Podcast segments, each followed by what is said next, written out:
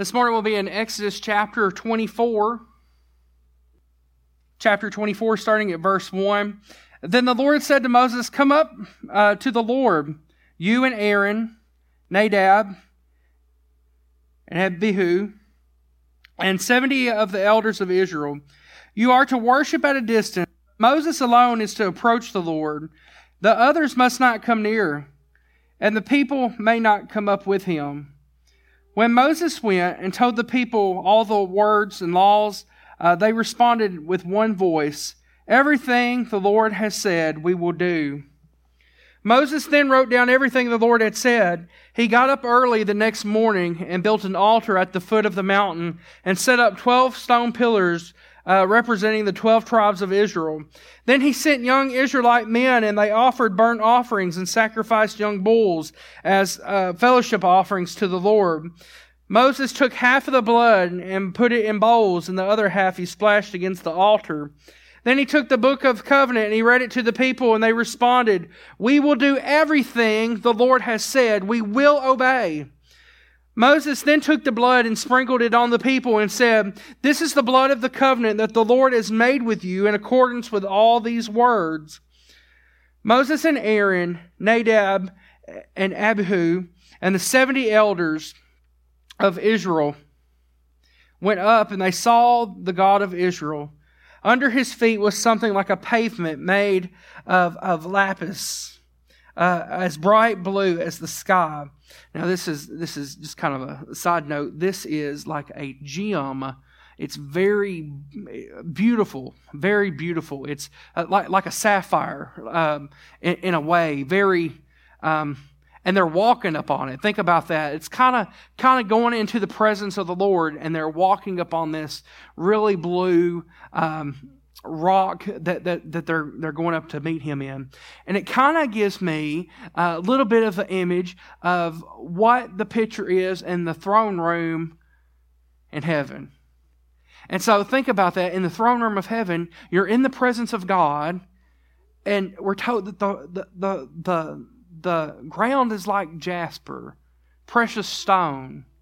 And here, here's Moses going up on the mountain, and he's walking upon precious stone. By the way, this is hard to find today, so if you find some lapis, make sure that you keep it. But God did not raise his hand against these leaders of Israel. They saw God, and they ate and they drank. The, the Lord said to Moses, Come up to me on the mountain and stay here, and I will the tablets of stone with the law and commandments I have written uh, for their instruction. Then Moses set out with Joshua, his aide, and Moses went up on the mountain of God. And he said to the elders, Wait here for us until we come back to you. Aaron and Hur are with you, and anyone involved in a dispute can go to them. When Moses went up to the mountain, the cloud covered it, and the glory of the Lord settled on Mount Sinai for uh, six days the cloud covered the mountain, and on the seventh day the Lord called to Moses from within the cloud. To the Israelites, the glory of the Lord looked like a consuming fire on top of the mountain. Um, then Moses entered the cloud as he went up the mountain, and he stayed on the mountain 40 days and 40 nights. Let's pray. Lord, we thank you this morning for your word. And Lord, I pray that you would help us as we apply it this morning. I pray, Lord, that you give me the words to say when it's time to be quiet. Let me be quiet. I pray this in your name. Amen. I've, I've got three more passages I want to read to you, three more verses uh, or, or, sections here. And the first one is Exodus 13, 21 through 22, and it says, By day the Lord went ahead of them in a pillar of cloud to guide them on their way, and by night in a pillar of fire to give them light, so they could travel by day or night. Neither the pillar or cloud by day nor the pillar of fire by night left its place in front of the people. And then we have Exodus 33, uh, verse 22 through 23. When my glory passes by, I will put you in the cleft of the rock, and I will cover you with my hand until I pass by. Then I will remove my hand, and you will see my back, but my face must not be seen. And then we have Acts 2, verses 1 through 4. And when the day of Pentecost came, they were all together in one place, and suddenly the sound of a blowing wind, uh, violent blowing wind from heaven, came and filled the whole house where they were sitting. they saw what seemed to be tongues of fire that separated and, and came to rest upon each of them. All of them were filled with the Holy Spirit and began to speak in other tongues as the Spirit enabled them. This morning we're talking about the, the, the glory of the Lord. And so, uh, one of the things that we see in the passages over and over again is that the glory of the Lord came to the people. The glory of the Lord was there. Uh, and, and, there's one thing that we have to realize is that the glory of the Lord is life changing. That when we come into His presence, it's a life changing situation for us. It's a life changing things. Whole trajectories of life change when people come into the presence of the Lord. Um, the word glory here comes from this, this uh, um, Latin word. Um, you've never heard me say that in a church service before, have you? You've heard me say Greek and Hebrew, but I've never talked about Latin because um, I don't know it. Um, Latin is this, it comes from this word gloria, and it means fame or renown. And uh, and when we use it to describe the presence of God, it talks about the manifestation of God's presence as perceived by humans. As perceived by humans. It's this, this glory. So when we come into the, the presence of God, there, there is, this is the only way that we can describe it. The, the feeling that comes along with it, the sights that we see, and then what He does in transformation of people. The only way that we can describe it in our language is glory, renown, fame, the manifestation of his presence. Now, there's, there's this other term that we use uh, that, that I, I, don't hear it used as much today as I used to hear it used, but um, uh, maybe you've heard it used before the Shekinah glory.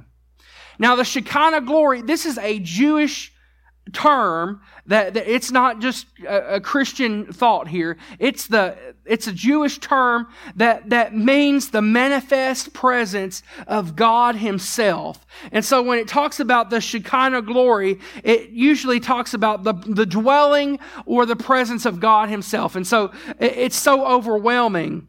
Uh, when God delivered the Israelites from captivity, we we see that the Shekinah glory is the one that went before them and went behind them. Um, it, it, was the Shekinah glory, the presence of God manifested in visible form for people.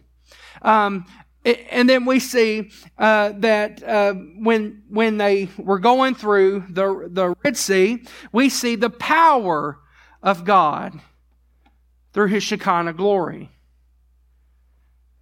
I don't know about you, but I, I, I, I can go to Green River Lake and I can take a big stick and I can hit that water all day long and it ain't going to go anywhere. I can go out here to Green River and I can hit that water all day long with a big stick. And it ain't going to happen. And here's the thing here's the truth of the matter it's that Moses, without the Shekinah glory of the Lord going before him, he could go out there and he'd hit that Red River all day long. Red Sea. It's not Red River, that's East Kentucky the Red Sea, hit the, hit the Red Sea all day long. And without the Shekinah glory, the presence of the Lord, the power of the Lord being manifested in, in, in, in, in uh, form that people can see there, it would not happen.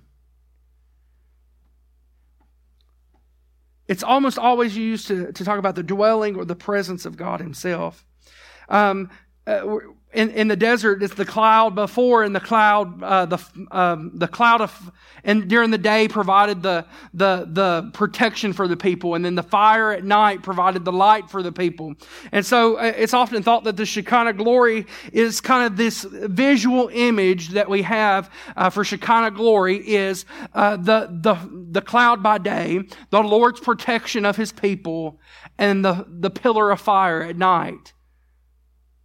God who lights the way. And here's, here's what we have to realize is that, is that when we talk about uh, lighting the way, we talk about Jesus, the light of the world, who lights the way for us today. The Shekinah glory is, is usually in two parts here. It's the dwelling place.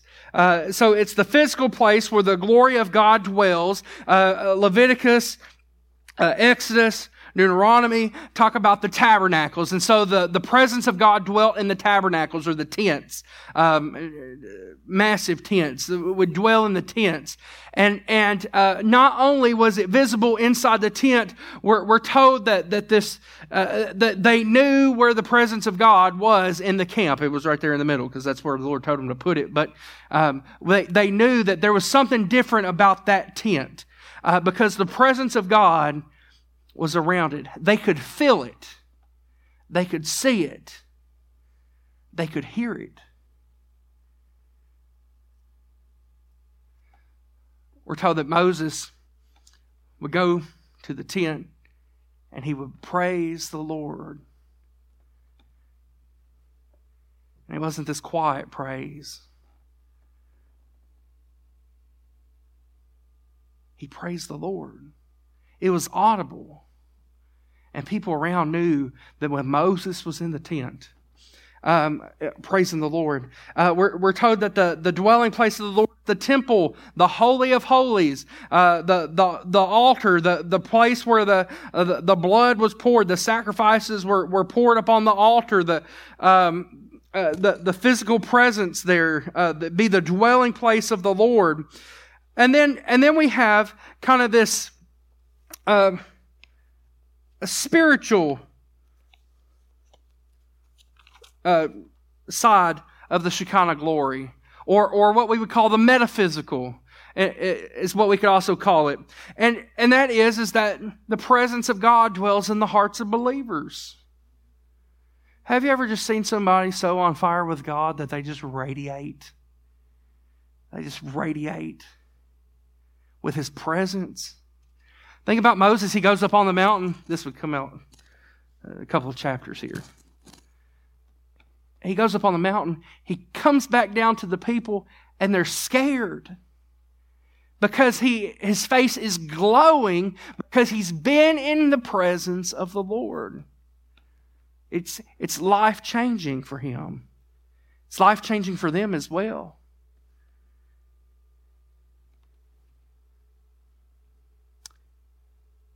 The, the rushing wind in Acts, the Shekinah glory. The Holy Spirit just came into the place, and the presence of the Lord filled up the room. Now, notice, notice it says there was a sound like the violent rushing wind. Now, it doesn't necessarily say that there was a rushing wind, but when, when we know what happened, their, their attention was on what was happening. It sounded like a violent rushing wind. And I think that that's the presence of the Lord coming into a dark world. And you know what happens when the presence of God comes in somewhere that's a dark world? Demons have to flee. And in, in, in, darkness, uh, in, in, uh, we're, we're, told that, that even the, the, demons, they knew who Jesus was. He's walking down the road. It had not even, it had not even been disclosed yet early on in his ministry what his whole purpose was. But here, the demon sees him coming. Is it now the appointed time? Have mercy on us. Jesus Son of God.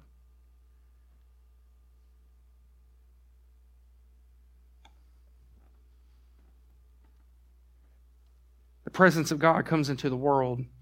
Um, there's this overflowing and, and, filling that happens, and then the worship and praise. We get that that that feeling during worship and praise at times. And one thing that I, I want to say about Shekinah glory this morning is that it's not just a physical feeling alone of the presence of God. It's a visible feeling, or it's a, it's a visible thing as well. When lives are changed, there's some visibility that happens. We know that life has been changed. Several observations, real quick, this morning. The first observation is those seeking the presence of God, the Shekinah, need to have an expectancy. Uh, it's not haphazardly approaching uh, the Lord. We we don't come in and we say, "Okay, Lord, give us your glory today. We want it right now, it, um, right this second. You give it to me." Uh, that's, that's not how that works. It's not haphazardly. It's not saying, well, if the presence of God comes, it comes, and if it doesn't come, it doesn't come today. Well, you know, whatever it is. If there's an expectation and an expectancy that, that, that when we, when we seek the presence of God, that He will send His presence. There's an expectancy that happens. And we have to be intentional with that. There has to be an intentionality in expect, expecting, Lord, we expect you to do something great today. And we have to mean it. We have to, we have to realize that the Lord will have his way among us. But he's got to, you know, is the Holy Spirit going to come and be among people who are like, Spirit can't change me? Spirit can't do nothing? No. Lord, have your way among us. We welcome you here today. It's an intentionality that happens uh, when we have this expectation. We have to be prayed up. Um, there's this uh, there's this old poem that that's called um, "Revival." If um, I, I, saw it on a bulletin board one time. They called it the prescription for revival. And it says this it says, if the sleeping folk will wake up, if the lukewarm folk will fire up, if the honest folk will confess up, if all the disgruntled folk, disgruntled folk will cheer up, if the depressed folk will cheer up, then strange folk will make up, if the gossipers will shut up, if the true soldiers will stand up, if the dry bones will shake up, and if the church members will pray up, then we will have revival.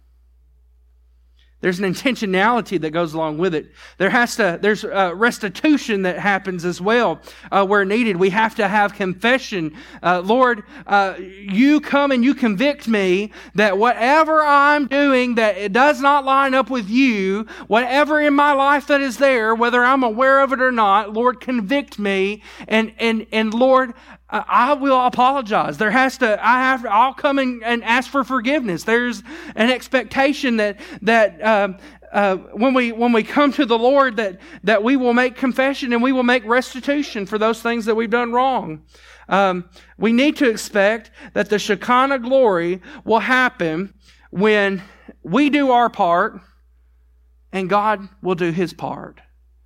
We need to have the expectation that the Shekinah glory will happen when Jesus is lifted high above all else. You have a part to play. Be expectant that God will show up and show his people his glory. Second observation is this, is that those seeking the presence of God, the Shekinah glory, should be obedient. Uh, verse uh, 7, Exodus 24, verse 7, it said, And he took the book of the covenant and he read it to the people, and this is how they responded. Uh, you can go on and you can read a little bit later and you can learn that they probably were not the best at following this. But at this time, this is their response. They said, they said, we will do everything the Lord has said we will obey. And I oftentimes, I often think the, the, phrase here, we will do everything that the Lord has said. I oftentimes think that, that if, if the, the, the church was more obedient to what the Lord has called it to do, that churches would be busting at the seam and people, uh, and people would know, um, the, the Lord. Uh, I often think that obedience, uh, to the Lord brings about this fuller trust in the Lord. That, that when we're saying, Lord, I don't know what the outcome of this is going to be, but I have trust that you have the best intentions in mind for me, and I trust you and I'm going to be obedient, not knowing the outcome, not knowing what's going to happen, don't, not knowing if I'm going to succeed or fail, not knowing how to even do what you've called me to do. I'm going to step out in obedience. I'm going to step out in faith. There's something that happens there, and it's, it's like the spiritual trust fall. You ever done the trust fall?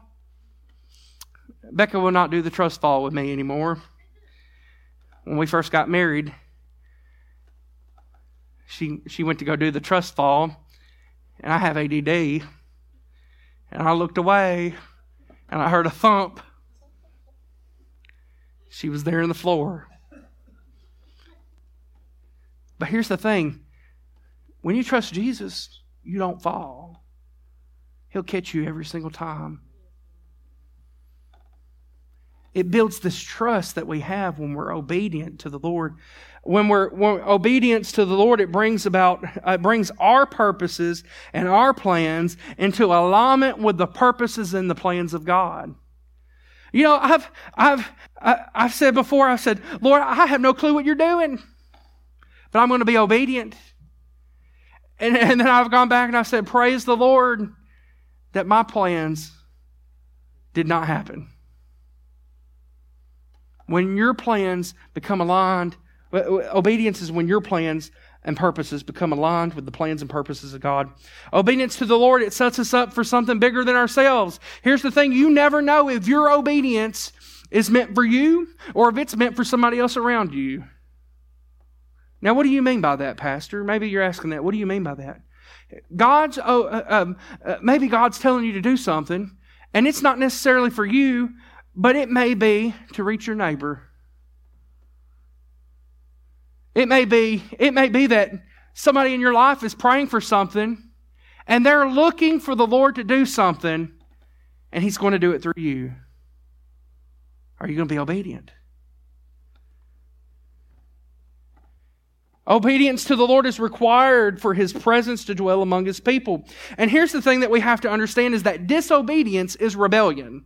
That's exactly what disobedience is. And so uh, we're, we're told in 1 Samuel 15 23, we're told that rebellion is the sin of witchcraft, that it's the same as witchcraft. And so uh, here's the thing uh, God will not show up, His presence will not show up when there is disobedience. It will not show up where there's idolatry. And what witchcraft is, it's a form of idolatry, it's, it's making gods of something else in place of God Almighty.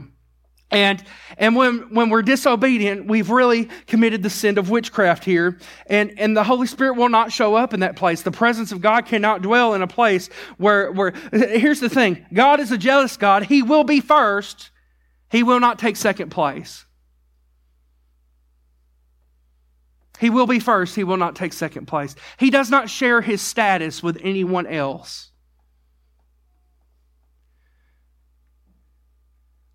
Oftentimes the Israelites, the thing that tripped them up the most was that they were worshiping God and that they were worshiping the idols at the same time.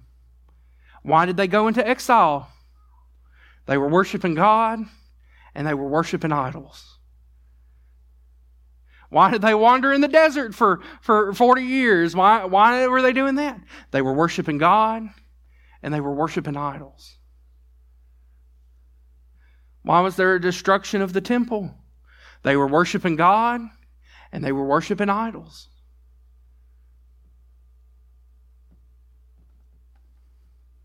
Why did they lose the battle? I mean, they lost some battles.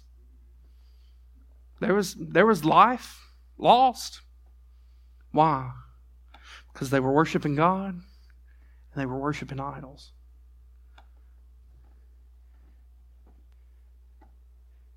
Obedience is needed. Anyone practicing idolatry pushes away the presence of God in their lives. To seek His presence, we have to be obedient. Third observation this morning those seeking the presence of God, the Shekinah, need to seek an infilling of the Holy Spirit.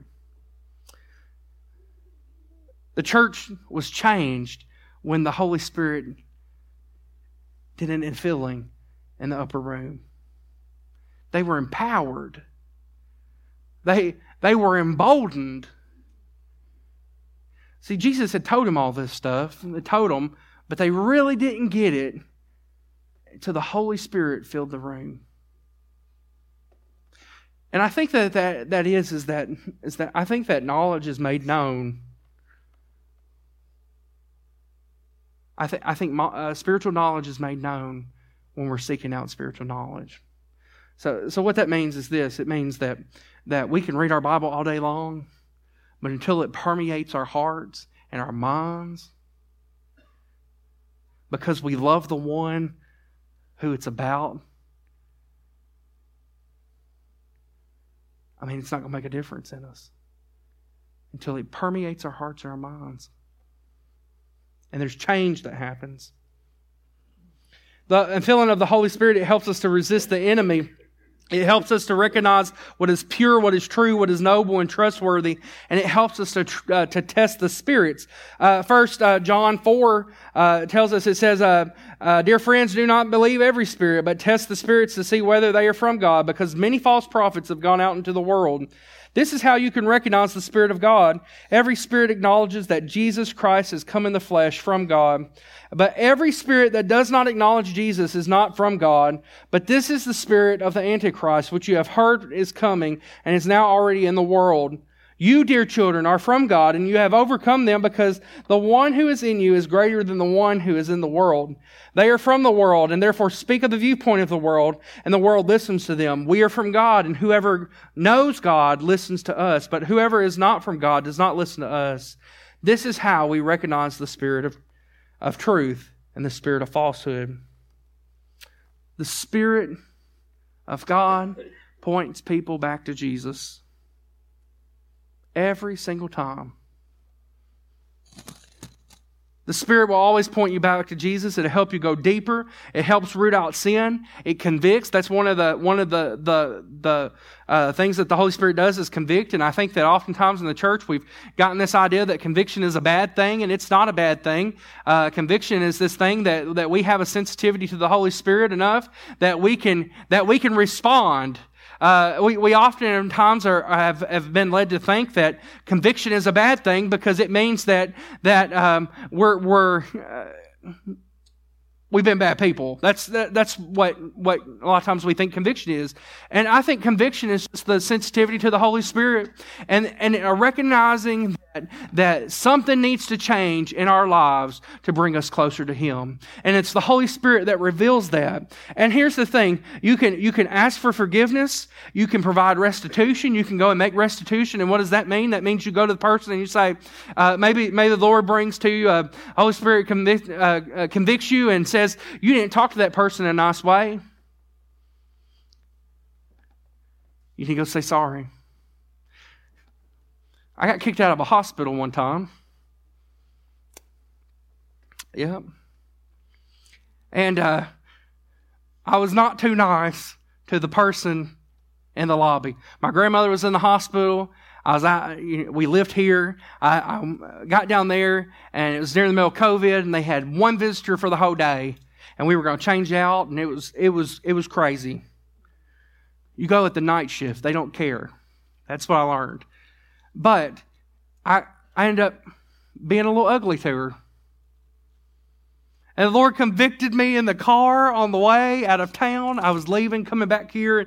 The Lord convicted me, and, and so I had to make restitution. I called that lady up. And I said, I apologize for the way that I talked to you.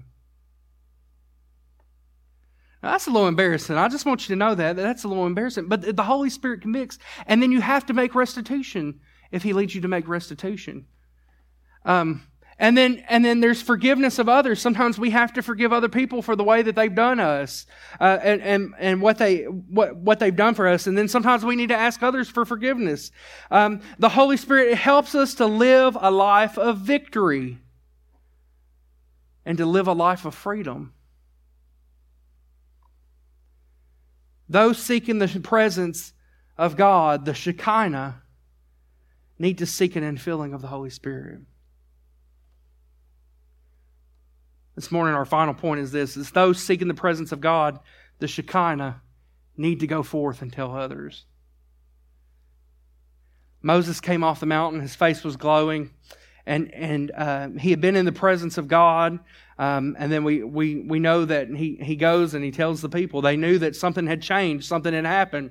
Uh, we know that uh, he's in the cleft of the rock and he had been in the presence of God and there was a change in his physical appearance. Something had happened. People knew he had been in the presence of God. Um, everybody knew that he had been in the presence of God. We're commanded to go forth and tell others. Matthew 28, 19, and 20, the Great Commission. And then, and, the, and, and then uh, Acts 1, 8, the, the empowerment of the people. Um, that, that's, that's what we have there is uh, commands to go forth and tell others. And, and what we really uh, have, to, have to realize is that when you've been in the presence of the Lord, you can't help it to tell others. You can't help it. They'll either ask you because they see a change in your life, or the Lord will lead you to talk to somebody about it. And then sometimes, if you're like me and you don't have a filter at times, you just blurt it out. You need Jesus. He can do a work in your life.